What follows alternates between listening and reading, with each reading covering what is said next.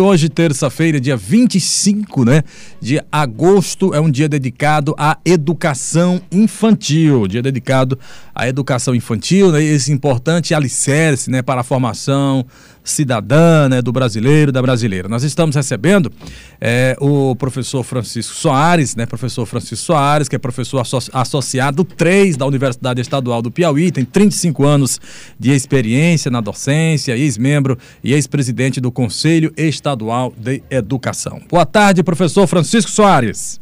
Boa tarde, Bartolomeu. Boa tarde, Luciano. Boa tarde aos ouvintes da Teresina FM. Ok, que maravilha recebê-lo, claro. mesmo virtualmente, né, remotamente, mas de qualquer forma é muito bom conversar com o senhor, professor.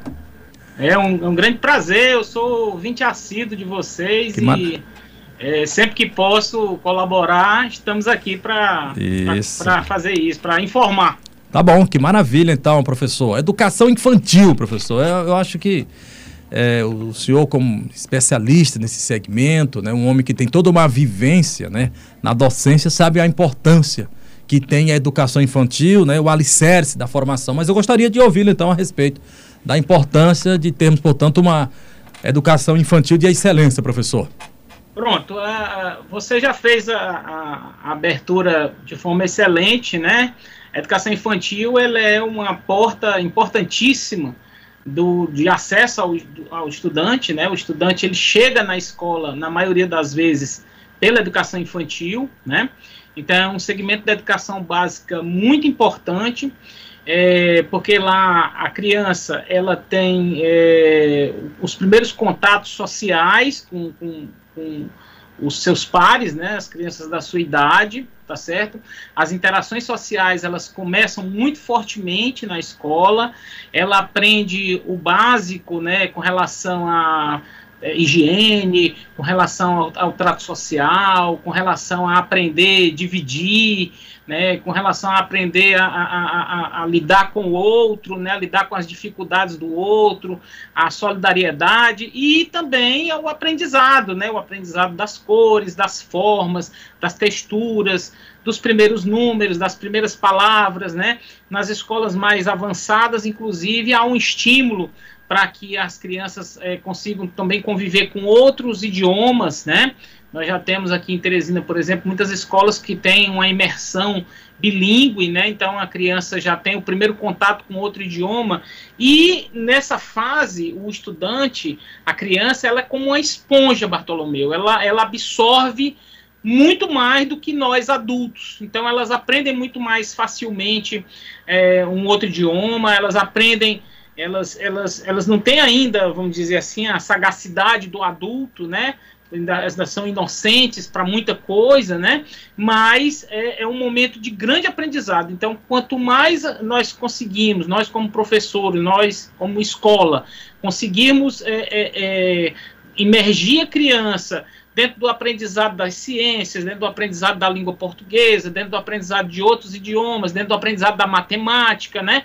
Isso, obviamente, é, seguindo é, o que é compatível com a idade, né? Mas a criança consegue absorver e formar uma base que vai servir para toda a sua carreira escolar. Não tenha dúvida disso. Então, é um ponto muito importante. Inclusive, é, é, é, talvez o segmento mais prejudicado agora nesse período de pandemia, né? Porque as crianças elas têm é, essa necessidade do contato físico, né? Então, uh, quando a pandemia deu início, né, eu, eu, eu, estava ainda no Conselho Estadual de Educação, inclusive na presidência do Conselho, nós rapidamente tratamos de regulamentar as atividades voltada para todos os segmentos, inclusive para a educação infantil, mas a gente sabe que não é a mesma coisa da educação presencial. A gente tem, eh, eh, nas outras áreas, você também tem prejuízo, mas a educação infantil talvez seja o segmento mais prejudicado nesse processo de isolamento social que foi necessário, né? Para a contenção, está sendo necessário para a contenção da pandemia de Covid-19. É, professor, por conta da importância desse momento né, das nossas vidas, que é exatamente esse segmento infantil, que é onde as nossas ideias né, estão sendo aí configuradas ainda, estamos recebendo ainda um mundo exterior, né, que está adentrando então é, nas mentes dessas crianças. Nós temos alguns assuntos polêmicos, nós temos alguns assuntos transversais O senhor falou de matemática, português, ou seja, são consenso realmente nesse sentido. Agora tem algumas questões complicadas, como a própria sexualidade, como a gente vê algumas polêmicas, algumas ideologias, por exemplo. Como tratar com esse segmento? Qual seria a maneira ideal para não ferir ou não atrapalhar um desenvolvimento cognitivo, inclusive de cidadania, não tornar um adulto, digamos assim, defeituoso, defeituoso no sentido da má formação que ele recebeu? Problemático. Problemático, pronto. Traumático. Seria exatamente isso. É uma questão muito complicada de lidar nesse momento, professor?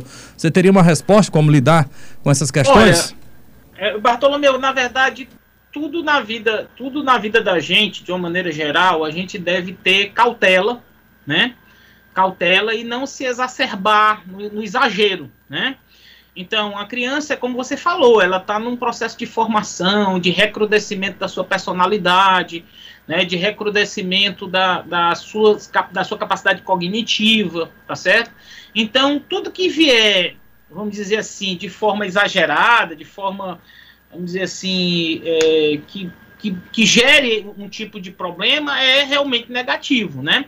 Obviamente que é, a educação ela tem várias linhas, vários estudiosos, né, no sentido de que é, torne a coisa mais concreta para o aprendizado da criança. Então, é, por exemplo, nessas, nessas, nessas coisas que eu citei, por exemplo, o uso da arte, o uso de, de construções, né, o uso até de tecnologias, né, hoje se discute muito que a criança, né, você vê uma criança, por exemplo, lidando com um tablet, com, com um celular, você vê que ela já, é, já vai com o dedinho ali rapida, rapidamente, né, ela tem o touch é, entrou muito mais rápido na vida da criança do que na nossa. Então, assim, tudo que você puder inserir, né, se torna positivo se não for com excessos, entendeu?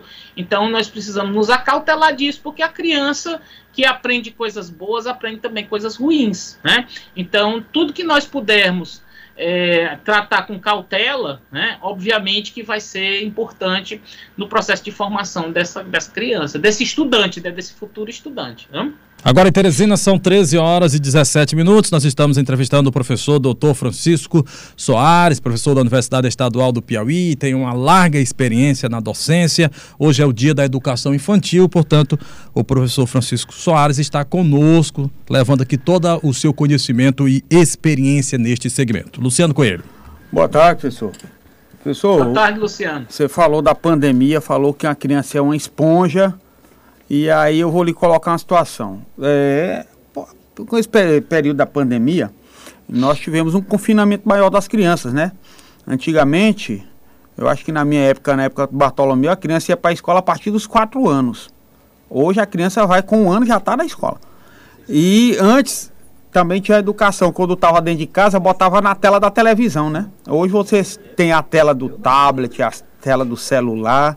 E como você falou que a criança é uma esponja, ela vai absorvendo cada vez mais essas novas tecnologias. Você acha que há uma deficiência ou, ou, de alguma forma um atropelo nessa modalidade de ensino, nessa forma de educação, eh, de, de, de educar que estamos tendo hoje? com essas novas tecnologias, com essas novidades, inclusive por conta da pandemia também, que confinou mais as crianças? Olha, Luciano, realmente é, existem, existe um debate muito forte que envolve as pessoas, os, os, psiquiatras e psicólogos que trabalham com a infância, né? A própria Sociedade Brasileira de Pediatria também ela tem recomendações com relação ao uso dessas tecnologias, né? É, mas é, é, é muito importante lembrar que o mundo todo está num processo de evolução, né? É, eu, eu, gosto muito de citar um livro chamado é, do Yuval Harari, né, 21, 21 é, Conselhos para o Século XXI, se eu não estiver enganado é essa, o, esse o título, né, e, e, ele fala muito sobre o futuro do trabalho e o futuro da educação, tá certo?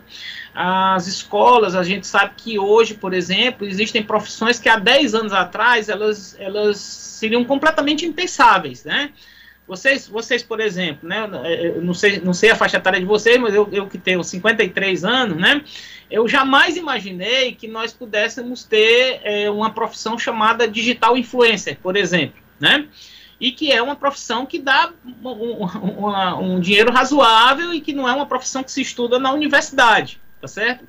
Então, assim, é, dada a evolução do mundo, a, a educação ela precisa também evoluir e evoluir em todos os segmentos. E como eu falei, é, a criança, como ela é uma esponja, ela está bem apta, a, é, bem receptiva para aprender, né? Se isso tiver, se for feito de forma cautelada, né, sem acarretar prejuízos maiores, né, eu acredito que funciona bem para o processo de formação desses cidadãos do futuro, porque assim foi feito um estudo bem recente, acho que 2016, 2017, né, da, da, do Fórum Mundial Econômico, de que uma criança que, que entra hoje na escola é, 60% das crianças que entram hoje na escola, elas farão, elas serão, pertencerão a alguma profissão que ainda não existe, que ainda não foi criada, né? Então, na verdade, a educação ela precisa voltar-se para formar na criança, uma, um, na, formar no estudante um sujeito que seja capaz de discernir o certo e o errado, capaz de, de planejar o, a, o, seu andamento em termos de estudos e capaz, principalmente, de resolver problemas. Tá certo? Então, o que nós precisamos dar para os nossos filhos, para os nossos netos, é a capacidade de resolver problemas. Se eles conseguirem fazer isso, eles têm espaço no mercado de trabalho futuro.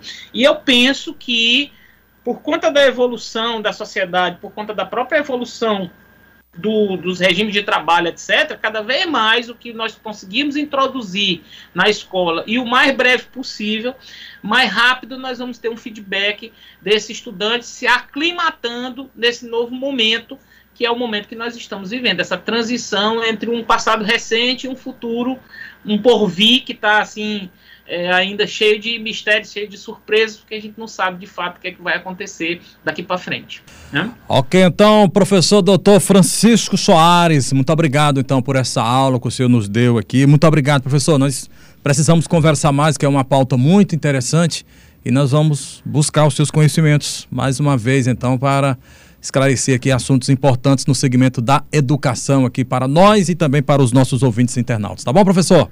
Eu que agradeço, Bartolomeu. Bom trabalho para você, para Luciano e muito sucesso no programa de vocês, a Teresina FM, essa parceira de comunicação da população de Teresina e que é ouvida em, em muitos outros estados graças à internet, né? Isso. Então, é o que eu, eu, eu, só agradeço o espaço. É o que o professor falou, Bartolomeu. Eu quero que pensar que a gente ia fazer entrevista por Skype, assim, áudio e vídeo Exato. com o professor. É. é a evolução das coisas. Estamos viu? nessa. Muito obrigado, professor. Uma boa tarde para o senhor. Até a próxima, se Deus quiser. Um abraço, saúde.